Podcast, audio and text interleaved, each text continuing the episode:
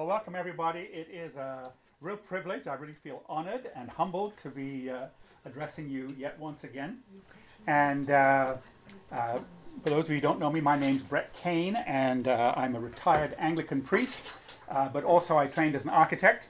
And my home is Montreal. That's where I come from. But I have had uh, 10 wonderful years in Winnipeg, and I was born in Britain, and also I spent a lot of recent time in Britain as well. So. I'm going to begin with prayer. Lord Jesus, you spoke of both judgment and love.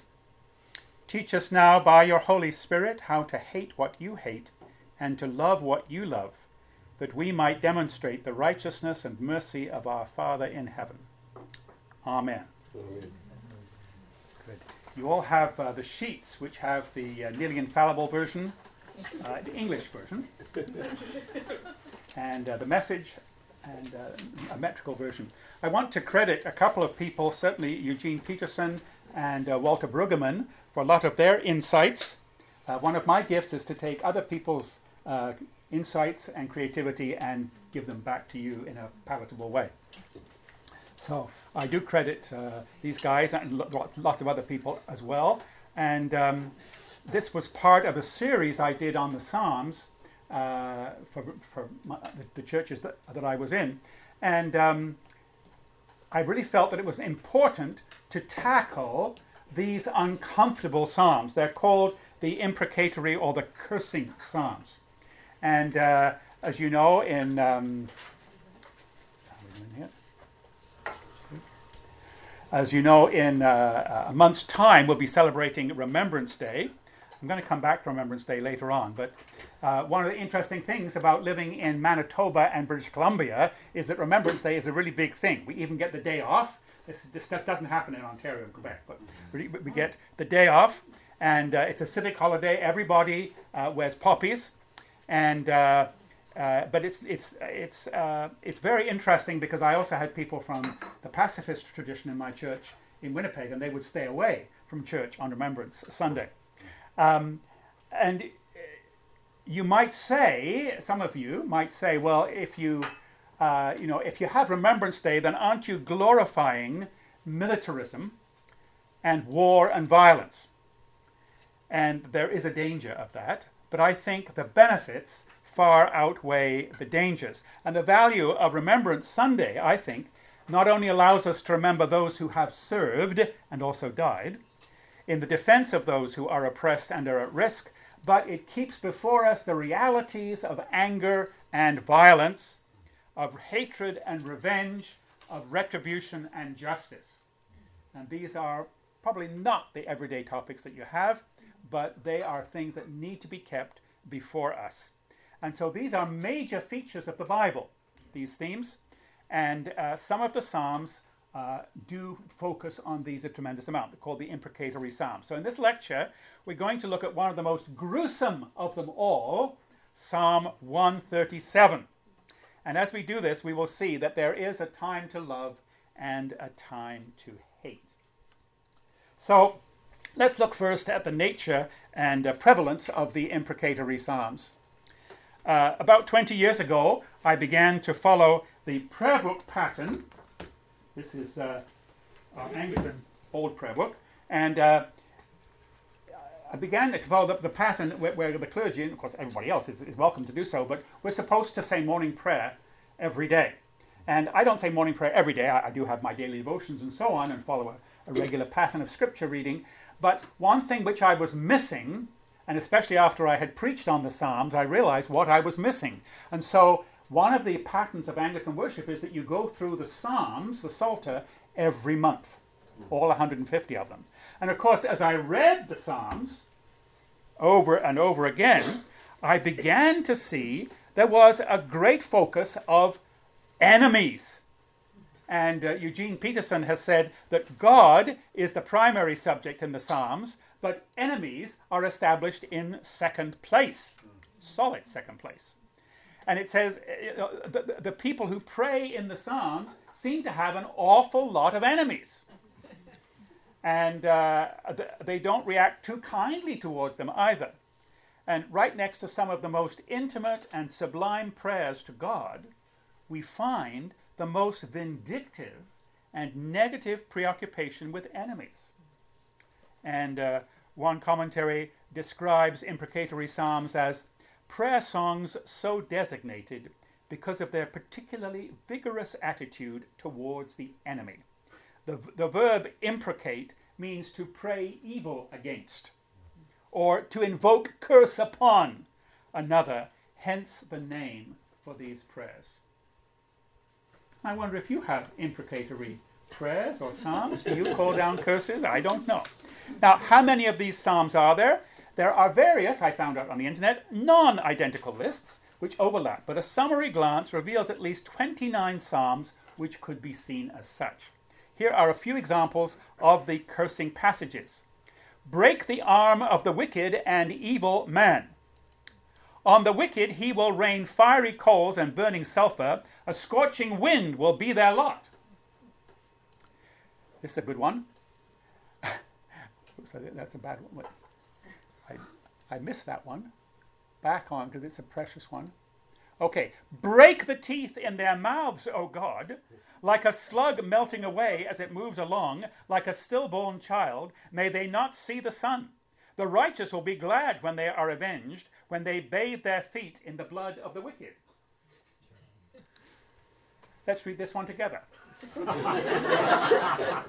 May their eyes be darkened so that they cannot see, and their backs be bent forever.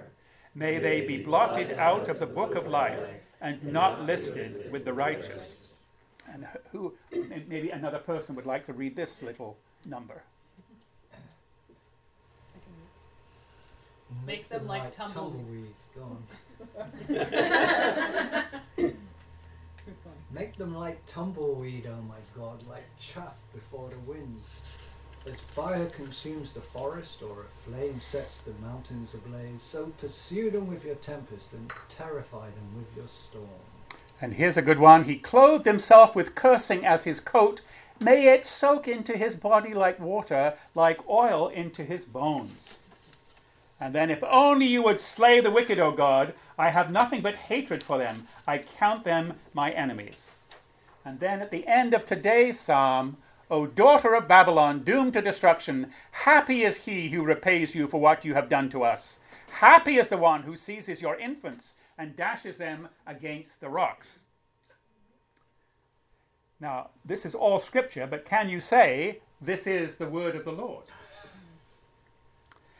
Is it fit for public consumption? Well, I want, we'll do a little experiment here. Who would like to be a volunteer here? Okay, great. I want you to find uh, Psalm 58, please. I, I marked the spot there. Okay, that's great. Okay, I can find uh, it's, the, the, it's, it's marked there. That's the reading. Okay, now, can you find Psalm 58 in the Psalms? Uh, I see Psalm 57 and Psalm 59. Oh, that's interesting. There's no Psalm 58. Whoa, interesting. All right. And then go beyond there uh, to the next big marker. That's it. And uh, I think you'll come across Psalm 137. How many verses are in Psalm 137? Just six. Six. Oh, that's interesting. How many verses in the sheet I gave you? Nine. All right. So they've left out some verses. All right. Now, this is the new prayer book, and they have a reading which is Psalm 137. Which verses do we read? 1 through 6. 1 through 6. Okay. Now, I must say the Revised Common Lectionary does allow you to read the whole thing, but you can see people have been very hesitant. I mean, you've got children in church. You know, do you want your kids to hear these Psalms? Not really.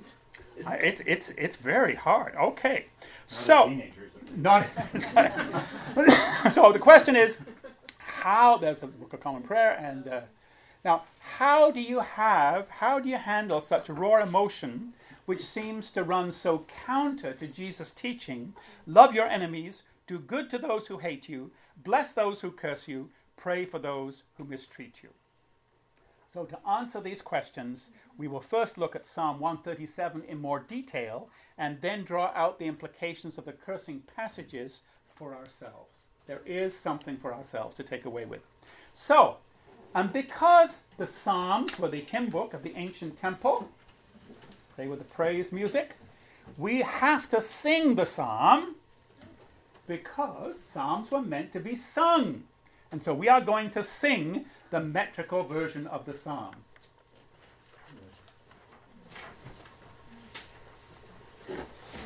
On my Oh, computer. my it- computer. It's, no, no, no, Liz. Uh, sorry, I beg your pardon, Liz. We forgot to tell you.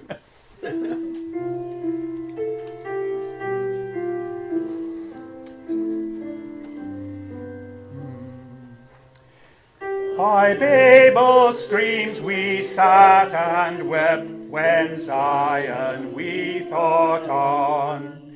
In midst thereof we hanged our harps, the willow trees upon. For there a song required they who did us captive bring. Our spoilers called for mirth and said, A song of Zion sing. Oh, how the Lord's song shall we sing within a foreign land. If the Jerusalem I forget, still part from my right hand. My tongue to my mouth's roof let cleave, if I do thee forget. Jerusalem and thee above, my chief joy do not set. Remember Edom's children, Lord, who in Jerusalem's day, even unto its foundation, raise, raise it quite did say. O daughter, thou of Babylon, near to destruction, Blessed shall he be that thee rewards as thou to us hast done.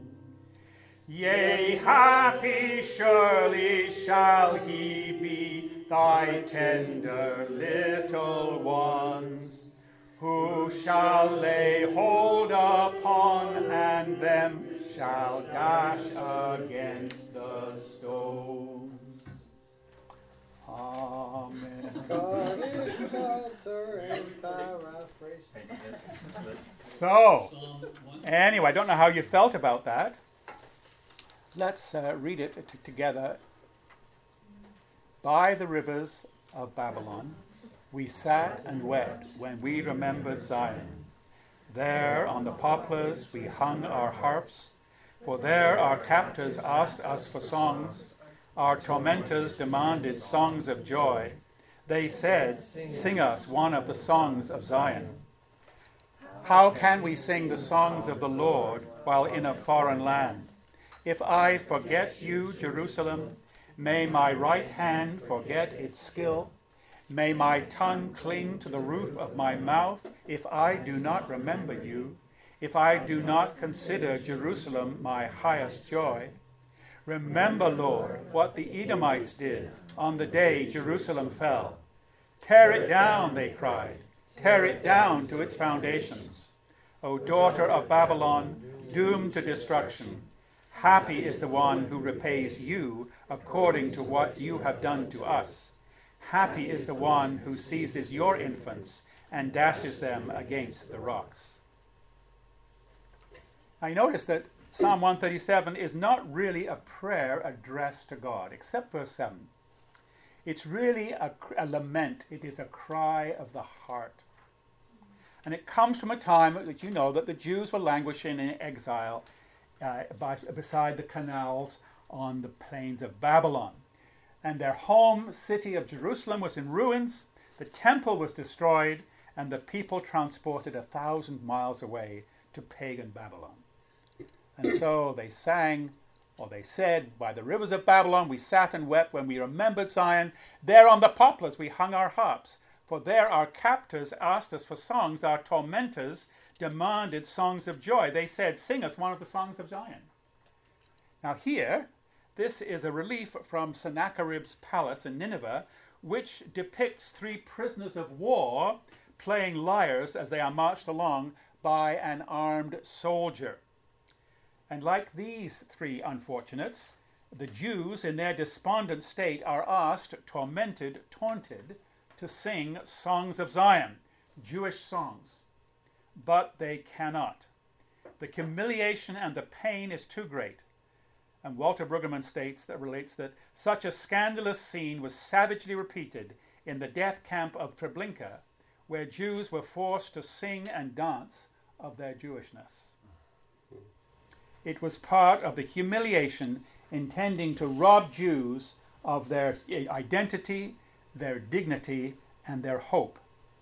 So here in Babylon, Peterson says, silence is their only dignity.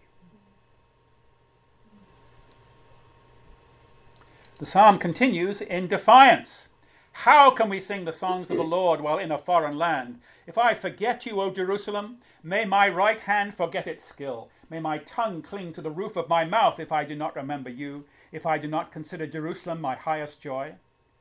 So they refuse to expose the songs of the Lord to ridicule. But this is not a mark of defeatism. It springs from a burning loyalty and a defiant hope, a desire to uphold God's character and God's justice.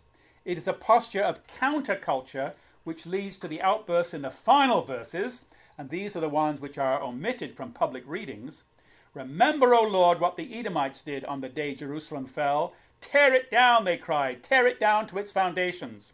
O daughter of Babylon, doomed to destruction, happy is the one who repays you for what you've done to us. Happy is the one who seizes your infants and dashes them against the rocks. And it's interesting, the word happy or blessed is used twice. Now, you know other Psalms where they use happy and blessed? Psalm 1 and Psalm 2 as well. The happy person there is the one who pays attention to God's law or his messianic presence. Here, the happy one is the one who pays back enemies for their evil deeds. It is pure hate. And so we are uncomfortable and we are awkward.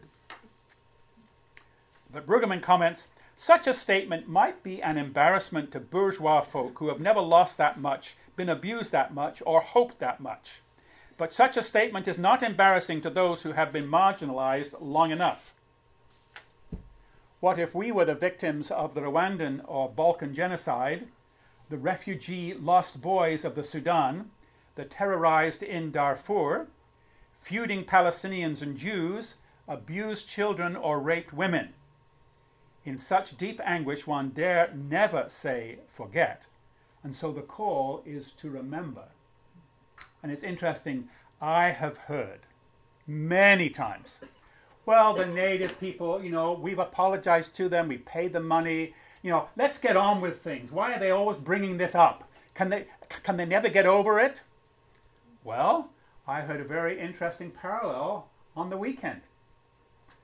We still celebrate. When did World War One finish? 1918. Uh, 1918. And what's today's date? 19. 1919. And we still remember World War One. There is a purpose in remembering. There is a purpose in remembering. And for those of us who have not do not come in these categories, it's hard for us to realize that, that the act of remembering is an important part of the healing process. It's interesting that the call to remember in verse 7 is rooted in legal life, and it wants to present the judge with the evidence and facts against the oppressors. And the call to repay evil for evil in verses 8 and 9 asks the Lord to take action. There is no sense here that the Jews in Babylon will be taking matters into their own hands and doing that to the children there. They knew the scripture from Deuteronomy 3 32 35, which says, It is mine to avenge, I will repay. And the prophecies for the time of exile declared, See, it stands written before me, I will. Uh, I will not keep silent, but will pay back in full. I will pay it back into their laps. So God will bring justice, but they're pleading, they're asking for justice. And in their anguish, they call on God to take action. And in this case, in this sense, you can read the final verses not as a literal call for infanticide, but a call that violence and injustice be acknowledged and dealt with. And I think you can see this if you use the following inflection Happy is the one who repays you for what you have done to us. Happy is the one who seizes your infants and dashes them against the rocks. See, it takes out of the literal, but it said, This is how I feel. So it's not childish outburst, but it is faithful tenacity. And it's interesting because the curses called down on their enemies are paralleled by curses they call down upon themselves. If they forget God and his salvation plan to deal with evil represented by Jerusalem, may my right hand forget its skill, may my tongue cling to the roof of my mouth if I do not remember you.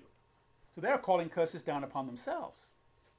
A cry which expresses a capacity to endure, to hold on in the face of complete disaster, a voice which fights off despair, encounters evil, and calls on wickedness to be exposed and confronted. So, what does this say as a message for us?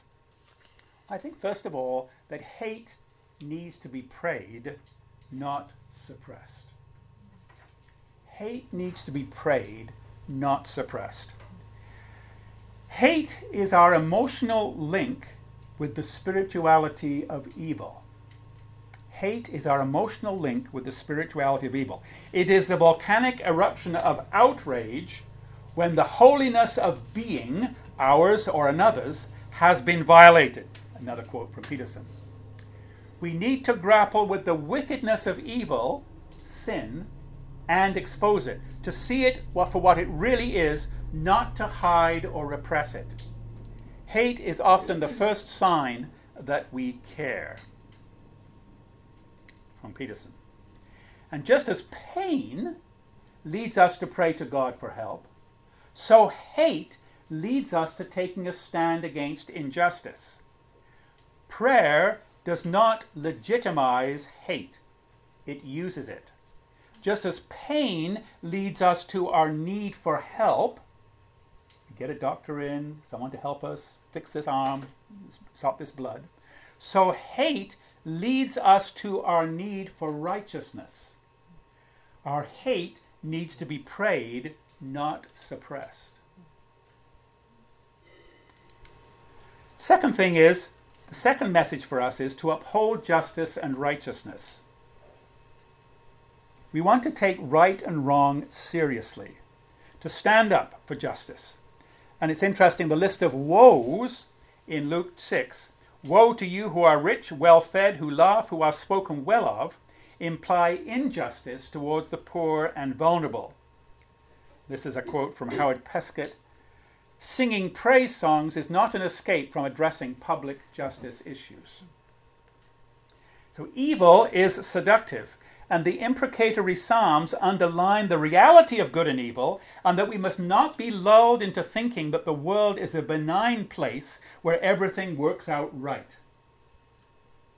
When the psalmist cries out in Psalm 10, Break the arm of the wicked and evil man, it is followed with, Call him to account for his wickedness that would not be found out. And the theme is replayed again and again in popular action movies. In the film uh, Live Free and Die Hard, the reluctant hero Bruce Willis fights against the unrestrained evil of a rebuffed government computer programmer who brings terror and anarchy to a whole nation to prove he was right. Justice is done, and the brutal violence spoken of in the cursing Psalms is displayed very graphically on the screen. We complain that this may lead to violence, but does it have a higher function by underlining the innate need we all feel for justice to be done? Whatever the answer, we need to be clear that there is right and wrong, and these Psalms emphasize that for us. So, hate needs to be prayed, not suppressed. We need to uphold justice and righteousness. The second is acknowledge hatred within ourselves. We need to acknowledge the feelings of anger and not minimize them. Because when we are faced with these Psalms, we are meant to reflect on our own resentment and anger. And the preacher Fleming Rutledge quotes a wise Benedictine monk who says, uh, Monk, if you can't handle the violence in the Psalms, you can't come to, t- in, to terms with the violence in yourself. If you can't handle the violence in the Psalms, you can't come to terms with the violence in yourself. Don't just say, it was nothing.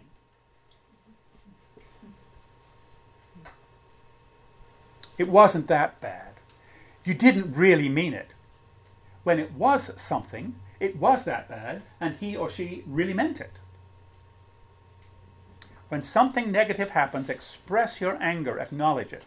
And we could draw a parallel with grief here.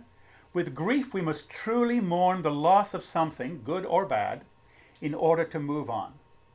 And it's the same thing with anger. Acknowledge your desire for revenge, work it through, and then give it up. And this is well illustrated by a story known as My Messy House. It's by Catherine Norris, an American spiritual writer and artist who also works with children. And she speaks about asking children to write their own psalms and relates that their poems often have an emotional directness, directness that is similar to the biblical Psalter. And she says, Children who are picked on by their big brothers and sisters can be remarkably adept when it comes to writing cursing psalms. and I believe that the writing process offers them a safe haven in which to work through their desires for vengeance in a healthy way.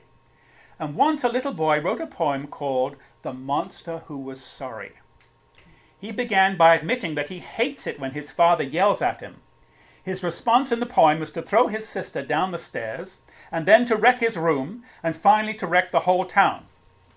The poem concludes Then I sit in my messy house and say to myself, I shouldn't have done all that. so, my messy house says it all, with more honesty than most adults could have mustered. The boy made a metaphor of him for himself that admitted the depth of his rage and also gave him a way out. If that boy had been a novice in the fourth century monastic desert, his elders might have told him that he was well on the way towards repentance, not such a monster after all, but only human. If the house is messy, they might have said, why not clean it up? Why not make it into a place where God might wish to dwell? Acknowledge hatred within yourself. So pray the hate, uphold righteousness and justice, acknowledge hatred within yourself, and finally, leave vengeance to God. We've noted that Psalm 137 is a call to God to take action, and the corollary is if we call on God to take action, we've got to leave it in His hands. And in his comments on the psalmist's long, this is from Psalm 109, 15 verses, vit- vitriolic tirade against his enemies, Walter Brueggemann points out that in submitting one's rage, two things become clear. One is that the submission to the Lord is real and irreversible. We've given it to the Lord. It cannot be tentatively offered to God and then taken back if he doesn't do what you'd hoped. We are agreeing with God when he says that vengeance is mine. In other words, it is not ours. And the second thing that becomes clear to us is that this submission to God means that God is free to act in his own way and his own time, not as we would wish or hope. We do not just dictate to God what he must do. We leave any action in his hands. And there is a third result, which is liberation for ourselves. By releasing our anger, we are freeing ourselves from pettiness and paralysis for praise and thanksgiving, which is how Psalm 109 ends With my mouth I will greatly extol the Lord. In the great throng of worshippers I will praise him, for he stands at the right hand of the needy to save their lives from those who would condemn them. So our hate needs to be prayed, not suppressed. We uphold justice and righteousness. We acknowledge hatred within ourselves, and we leave vengeance to God. Someone read the, the version from the message, please?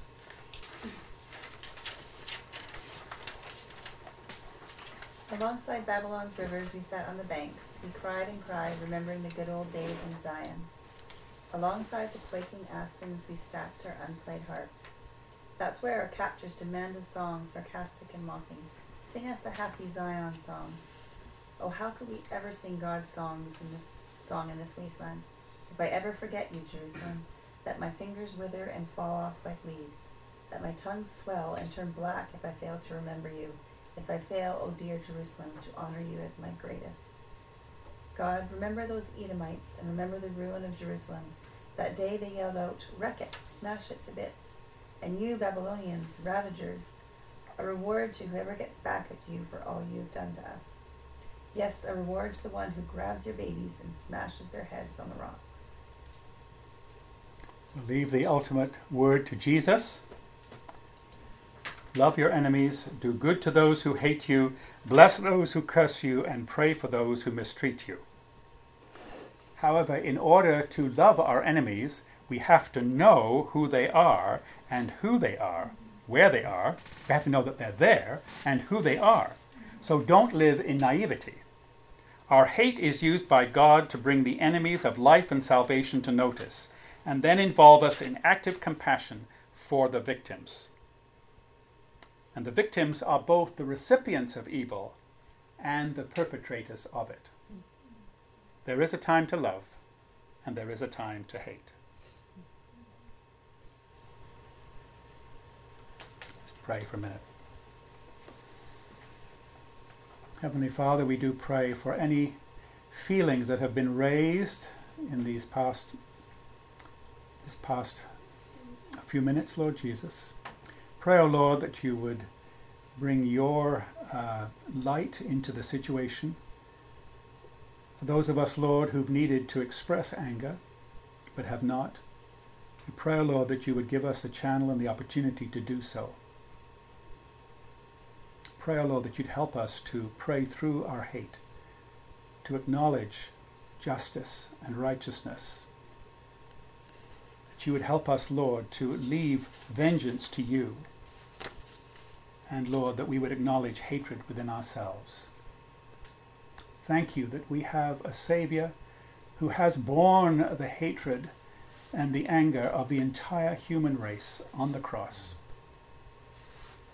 Thank you, Lord, that his blood washes us clean and draws all people to himself. For Jesus' sake. Amen. Amen.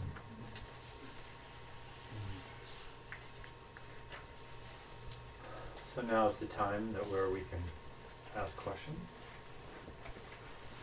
Uh, and I have a question already for you. Uh, thank you very much. I mean, it's uh, s- simplicity and profundity at the same time. So thank you very much for laying it all out and taking Psalm 137 as a, as a place to begin. One thing I was thinking about with uh, the message for us about acknowledging hatred and leaving it for God. Um,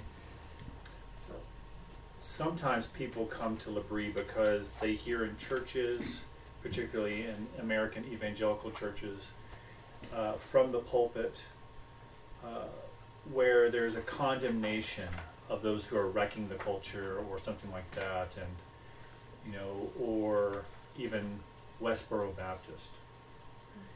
They're not acting against people, uh, uh, at least physically. They may have protest signs, show up at funerals, whatnot, or maybe there's a political sermon. So, so how do we think about those who don't actually cause physical violence, and they might say, "Yeah, I, I, find myself fully in line with what you just said." Where where would you push back against someone like that? Very good question. Very good question. Because I mean, I get mad when I see these people, you know, with their placards, and saying that that's not the gospel. So I think there is anger at a number of levels, because obviously they are working the anger underneath. And uh, was it was in one of the recent editorials of our Canadian newspapers, which actually said, oh no, it was in The Guardian, and it was an article about uh, our friends to the south. And what the motivation was for evangelicals, and this is in a secular paper. Why did evangelicals vote for Trump? And this very perceptive person, and this is fascinating because even though Britain is a secular culture, they allow religion to have its stay, its say, which is great. And he said it's because out of fear. And, and, and the, the author said, of all people, evangelicals should be not acting out of fear. So I think that would be a very good point to kind of mention to say, well, now, why are you acting? You know, what is your basic motivation here? Is it fear or is it over injustice? Is it, is it over some, you know, are, are you angry because God's law has been broken? Or is it out of fear that everything we, we know is falling apart? Because I think you probably have to dissect those, because I'm sure it's probably mixtures of both.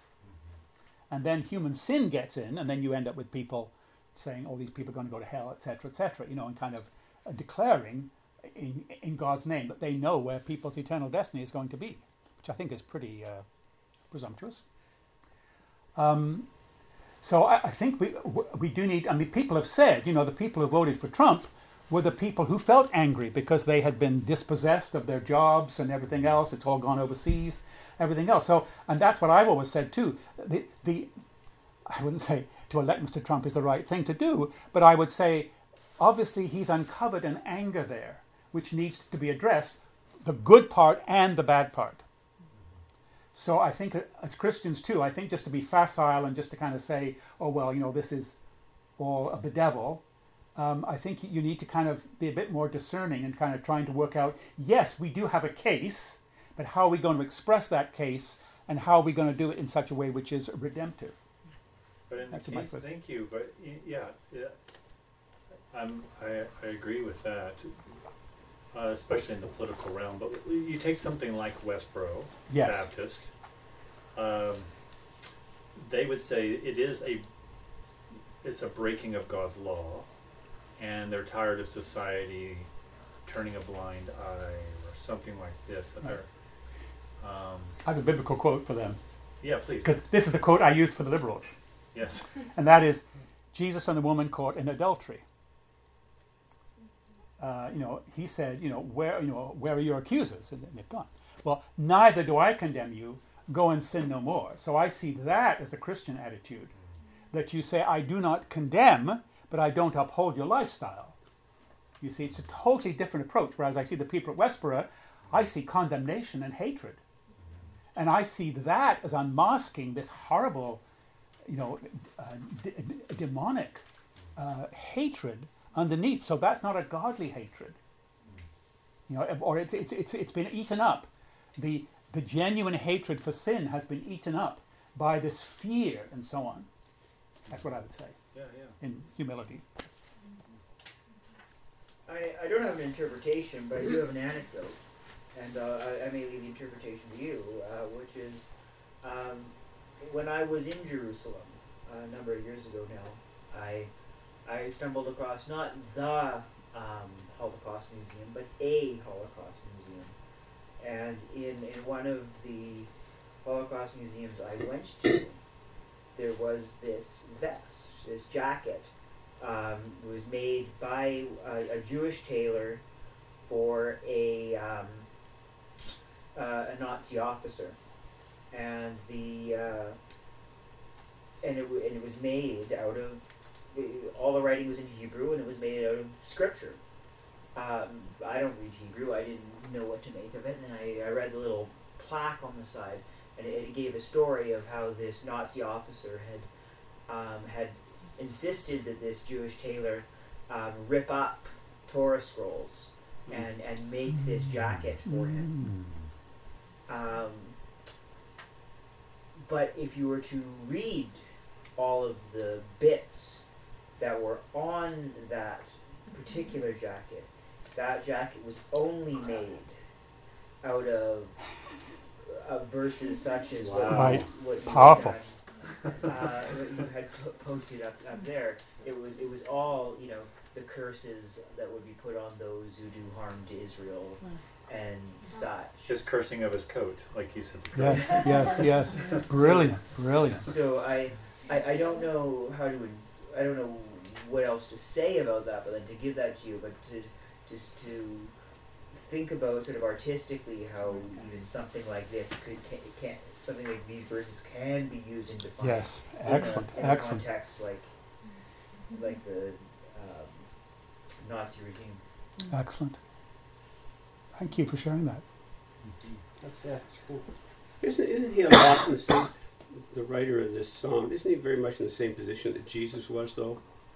I mean, I realized they, they were back in Jerusalem, back in the Holy Land, but on the other hand, they were really still in exile because they were under, they were being taxed to death by the Romans. They were being brutally treated by the Romans, brutally kept in line, and everything else. So, in in in effect, they were still in exile, and it wasn't Jesus' message that it wasn't. You know, they might view the Romans as the enemy, but it wasn't really Romans, the Romans that were the enemy, but it was the evil, the evil powers, or whatever, however you want to put it, the evil that stands behind the evil in the hearts, if you like, of the Romans.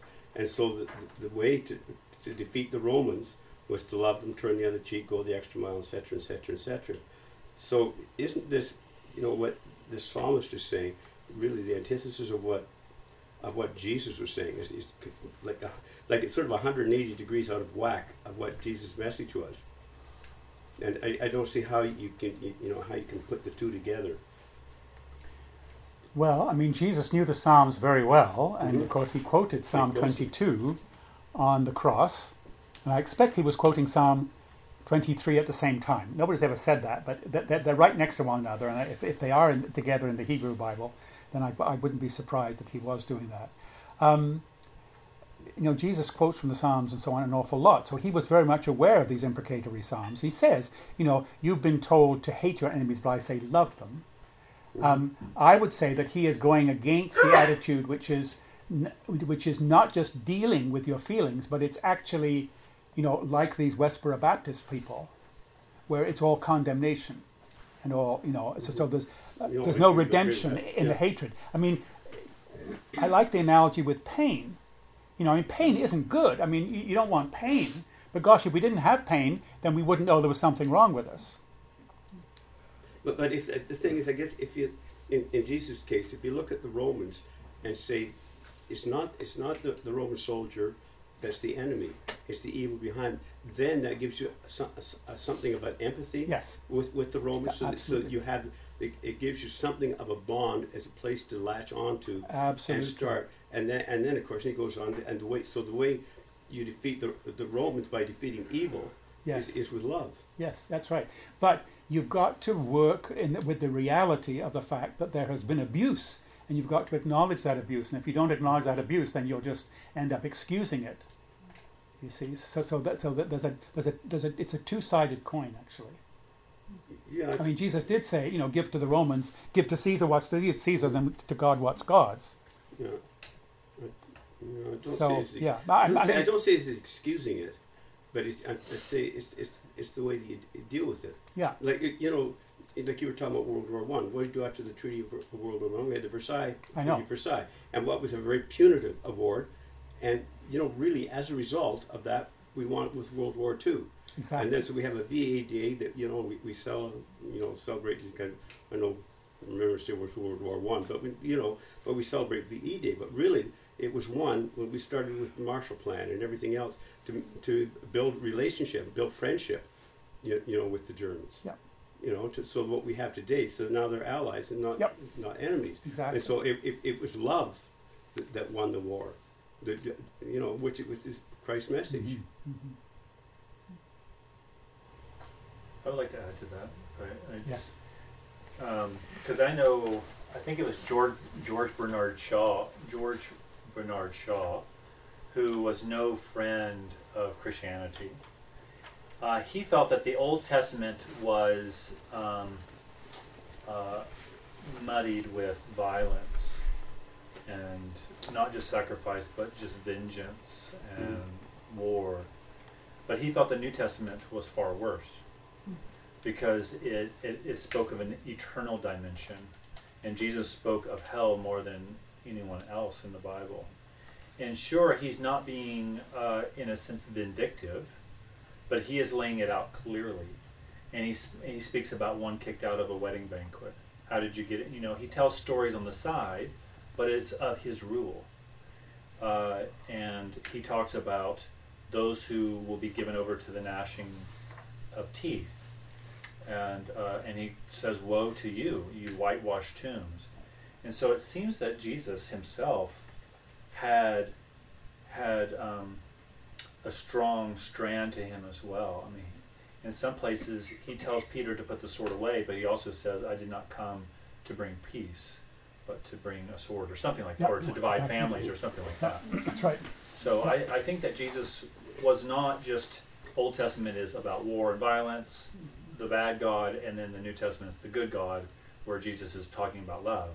But actually, someone like George Bernard Shaw saw that actually there's a continuity between the two, and, and in some ways, in Jesus, the stakes are higher. The love is higher, but also the stakes of rejecting that love is Yeah. higher. And and also, if I may mention as well, the um, Book of Revelation comes down very hard on Rome.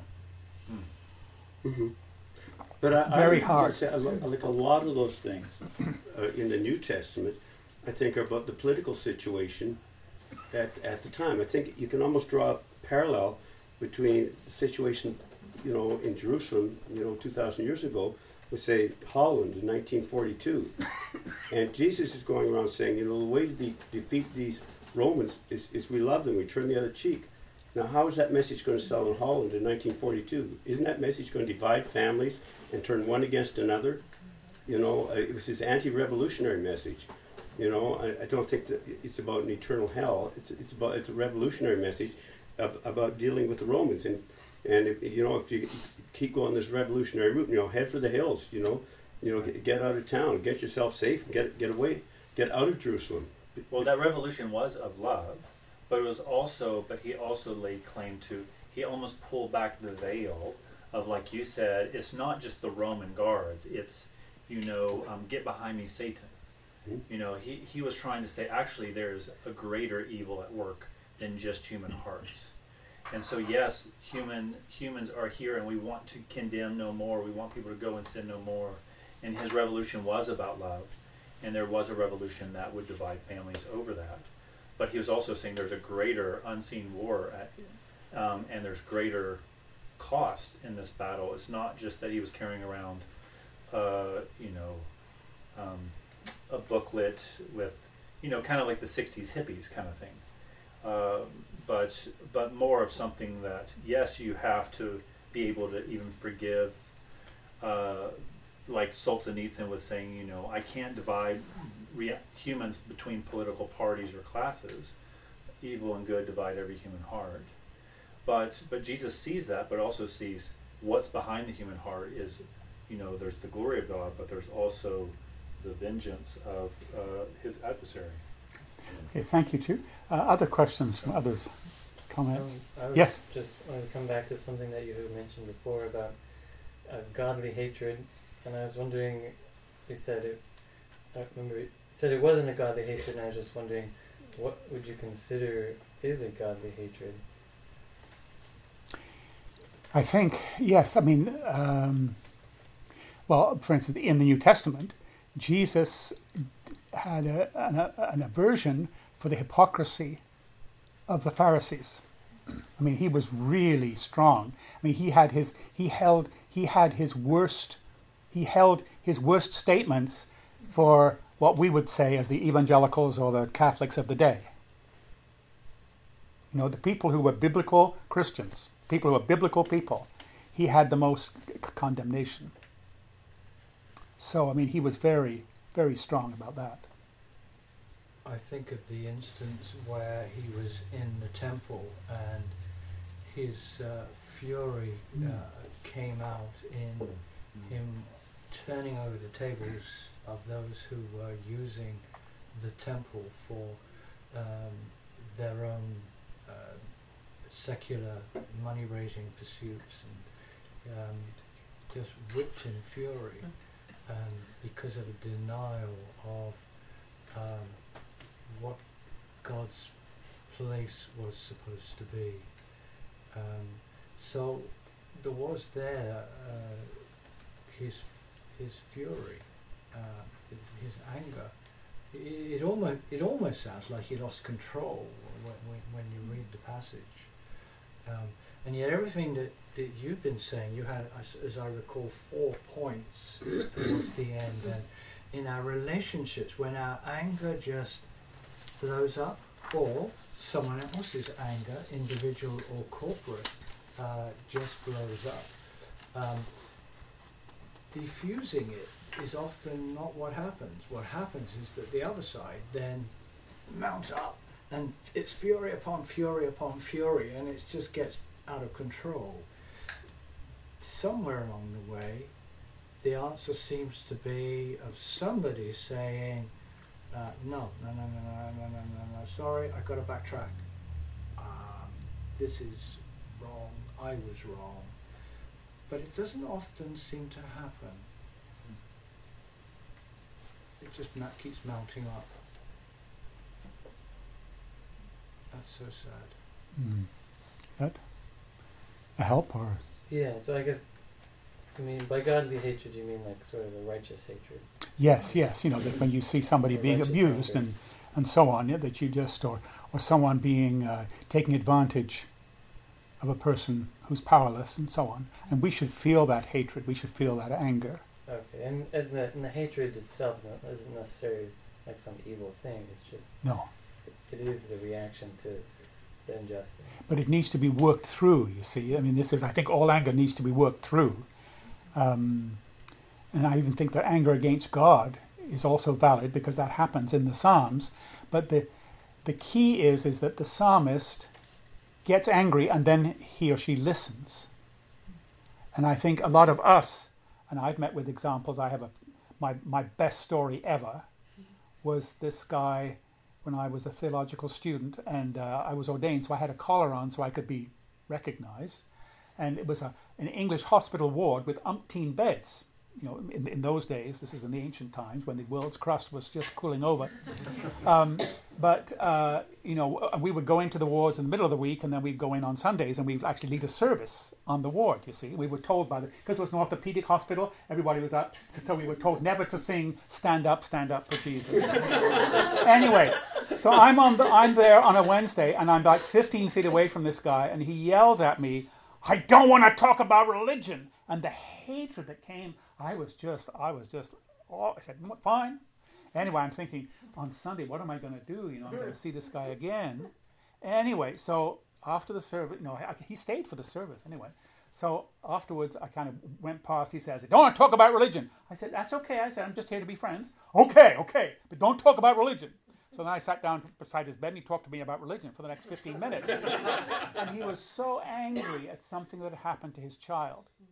But you see, that was an anger that he had closed the door. He got angry at God and then closed the door and was never open to God addressing his anger. So it's good to be angry, but it's very important that you then listen to God. I mean, that's, that's slightly different from the righteous anger. But, um, but I think, you know, I mean, the, the, the very existence of eternal damnation is, uh, you know, an, an existence of, of, you know, that, that you know, th- that there is evil is evil and it must be dealt with. And if we, click, if we cling on to that evil, then we are destroyed with it. But if we release that evil into Christ, then it is removed from us. And Yeah. that is the hope that we have. Tom Wright says if you fight evil with evil, evil is bound to win. Yes, excellent. excellent. Good point. Somebody else? Yes, Lynn. Yeah, Yes. one, one example that's sort of coming to mind is the Me Too movement. Um, the Me Too movement. Yes, yes. Because I feel like there was like a very righteous anger, but then it didn't necessarily get worked through. And and I liked your point. I can't remember exactly what you said, but just that that like this this desire for justice is both for the victim as well as for the perpetrator. Mm-hmm. Yes, yes. And, and so we should, mm-hmm. you know, for the people who commit these crimes, it's also bad for their souls. and so it's not like like these horrible things have been done to the victims, but also the world needs to be set right so that those who are committing the crimes don't aren't living in this dark state too. Right, exactly. So- Which would tie in with, with, with what Greg has said. Yeah. Absolutely. And of course, that's what Jesus wants. He wants freedom, and he, he wants freedom for, for the Nazis. Right. He wants freedom for the Romans. And we see glimpses, of course, throughout the New Testament of Romans, even Romans in, you know, soldiers. You know, the centurion who, who claims, you know, truly this was the Son of God. And his care, you know, and, and then Cornelius, the first, uh, you know, non-Jewish person to receive the Holy Spirit.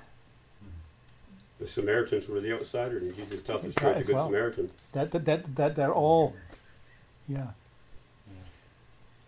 But I think, you know, and, and in Ephesians, of course, Paul says, be angry and do not sin. I think it's a great, you know, it's a, but I think a lot of us, so many of us from uh, uh, an Anglo Saxon, Caucasian background, especially Canadians, are awfully nice. And, and British come second to that. And Americans are not quite as nice, but, but they can be. Um, but you meet a Jewish person, oh, they are much more forthright. They're not so nice. They tell you what, what what things are like. I mean, they don't have that background, and and you can even you know Jewish Christians they still come across as being very candid, very forthright. You're supposed to be a Christian, you know, but no, that's their character, and that's part of their biblical character. So I have a, a cute story, but it's just because I want to say it. Go ahead. But it's a true story and it's fun.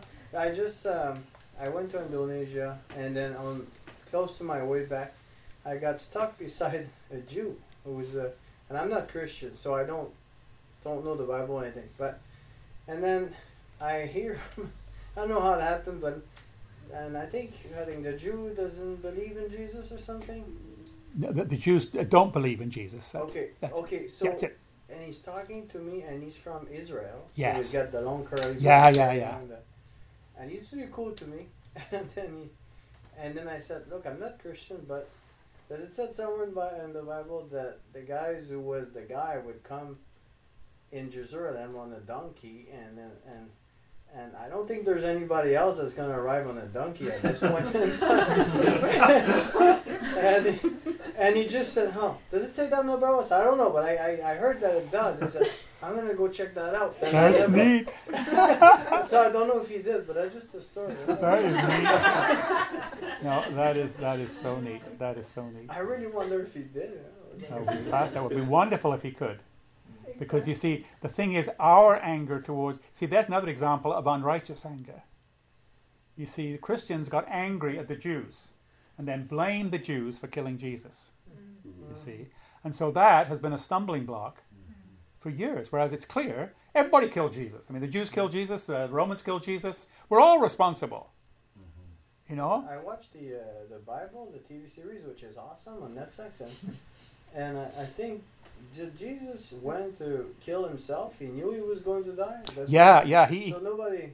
he kind of he allowed it to Yeah. happen. It was amazing because I mean, that was you know because at, various points before that he didn't allow it. You see, he stopped it and he he escaped, etc., etc. But when things were all set up so that in this last week it was uh, it was the the celebration of Passover, Mhm, and the yeah. symbolism was so strong because you know the, the, the Passover was when the Israelites escaped Egypt. You see, and it was the blood of the lamb that allowed them to escape. So Jesus is saying, when my blood is shed, it's not just a physical freedom you get, but it's a freedom for eternity. It's a deliverance from sin. You see, and so that was his whole pinpoint why he allowed that to happen on that particular day. Amazing. Mhm. You should tell that. Right. That's, oh, sorry. Oh, so I- I'm just going to give. Uh, Oh no, if you great. No, no, no, no, know- no. Lindsay, Lindsay, Lindsay. Go ahead. Go ahead. Go ahead. I just, I still am, I'm, I'm, I'm wondering like how we practically engage with, like we're talking about anger and justice, but engaging with the Psalms in a very literal way. Like, okay, let's say you're reading through Psalm 139 and it's like, blessings you pray over someone or this is it's a it's a psalm of just beautiful love of God's enduring faithfulness and then you get to the, like the last two verses and it's like and I count I hate my enemies and Exactly. I constantly you know have I've I've skipped over those verses Yeah. myself and and I was thinking about what you said earlier about how like especially depending on where like your background and like I've grown up in a very privileged life and I don't like understand the immediacy of wanting to pray that kind of anger towards a specific enemy or people group and I just like except for like maybe back generationally or what happened to my ancestors, but I personally like I'm convicted by that and by my discomfort. And I just wonder like how do we like what do we make of the fact that it's not in the prayer book? Like what do we how do we engage with parts of the Psalms that like there are other parts that are like his love endures forever, right? And Yeah. we can pray those at any season because they're always true. But but these verses that are like prayed out of places of deep lament and desire for to see justice. Yes, we can always be desiring justice, but praying those prayers 24/7 is different than praying all the time that he is good. Yeah. And so how do we treat the psalms accordingly Yes. as we're praying through them? Good point. Um, I guess remembering some of the things that we've, we've talked about this evening, but also I think using some of the Psalms maybe with people when we come across people who've been abused or people who've been, uh, you know, uh, in deep, deep, you know, very sad situations, and maybe we allow them to, to, to read it. I mean, this is, I mean, I agree that, you know, to say Psalm 58 out loud in church is not the greatest thing to, to, to say. But just because it's not read in church, I mean, we don't do certain things in public. Uh, you know, for instance, there, there are children present. You know, I mean, it would have been hard, I think, if Samuel and Sarah Beth had been here this evening. You know, for them to read these things. You know, it's a certain, you know, certain things are not appropriate. But then, but you do work with these things. Same goes for Song of Songs. Yeah. yes. Yeah, I mean, how, how often you read the Song of Songs in public? Presbyterian church, Yeah. I mean, you know, it, it's just hopefully what we've seen through this evening and some of the thinking here, we, we can say turn these psalms and use them in situations like that. But maybe because you know it's um, maybe we don't, you know, people are afraid to be honest with us. And, and, and if they, you know, if we can point out some of these psalms are being very honest. I appreciate what you shared tonight because it reminds me that God can handle all of our emotions. He can handle it, and that's should be part of our prayer life. Our just Absolutely. raw honesty Yes. before Him, and the Psalms are a model for us to pray. Like he, David often starts out, "Where are you, O God?" Yes, exactly. Where, why, you know, and we can come to God. He can handle like our just crying out to Him like that. And then, as you said, that, but then we have to listen and we have to remember. But Lord, I remember Your goodness, and then we recount His goodness, and yeah, Excellent. beautiful. Yeah. I think. Sorry. Go ahead. sometimes it's hard for us to accept how bad evil is. Uh, if it was bad enough for for God Himself to die, uh, I don't think we can enter into that. No. Yeah, that's right. Yeah.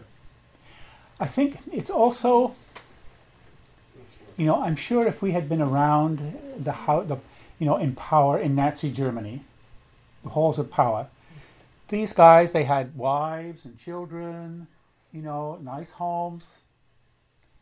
You know, it, it it's um. But then we have to realize how evil the system is and so on, and how evil people can fall. And God wants to separate us from that evil, mm-hmm. because otherwise we will get destroyed with it. Amen. It's, it's, yeah, I mean, it's it's. But I, I think Jewish people of all people know the evil because they are persecuted just for being who they are. Mm-hmm. They can't help it, and it's not that the Jews are particularly religious. And one of the big shocks of me going to the Holy Land was how few religious Jews there were. I went to, a kibbutz with 400 people. They couldn't get 10 guys together to have a, a Sabbath service. I was shocked. I thought all these Jews would be there, you know, worshiping and everything else. It's a tiny minority. You should tell that story about what happened at our wine fest. Oh yeah, but this okay. This is a lovely story. This Yeah. happened here in Central Saanich. Okay, this happened a couple of weeks ago. Three, well, four, four weeks ago. Um, a number of the churches on, on the peninsula have have been sponsoring refugee families, and, and uh, th- th- they're Syrian and, and Muslim. And so the one that we've been most involved with with other churches is um, they have seven children and four adults and so on. And uh, the children are now quite proficient in English, and, and they were uh, at the wine fest. So this is and this wine fest is all the, all the Christian churches and was there any non-Christian? I think No, anyway. no, there, there, there, there only, there's about four, I think. Yeah, four Christian churches, yeah, but for the benefit of society, like to help the hospital and so on. It was really kind of a general thing. It wasn't a religious thing. It was just to help, you know, improve society. It wasn't get, get, get a new roof for the church. Anyway, so our our refugee family, the two uh, was it the two eldest kids? Yeah, the two, Yeah. two teenagers. They came and they were at some table selling stuff or something else. They were, Anyway, helping put, set, set it up. that was helped to set it up. Anyway, and this Jewish lady comes over and she goes over to them and she says, "Oh, wh- wh- where are you from? You don't look like you're from here." They said, "No, no, we're from Syria." And she said, "Oh, I'm so sorry for all the things that you've had to go through. Um, you know, I'm a Jew and, and I understand that." And at that, they literally jumped back because they've never met a Jewish person before. But I think she pursu- she carried on. Did she, she give him a hug? I don't know. Anyway, but she, she was very positive towards them and so on. Anyway, the father of the kids heard about it. And he asked the organizers, who was this lady? So he got hold of her and invited her over to dinner. Converted her to Muslim. Anyway, so that, that's a lovely story. Maybe a nice one to end up with. Yeah, well, thank you so much for your time and your help. I know that uh, you're happy for people to chat with you afterwards. Absolutely, absolutely. So thank you very much. Yeah, thank you. And next week we have Matt Humphrey will be speaking on food and meals as seen throughout the Gospel of Luke. So please come for that. Okay, Clark, can you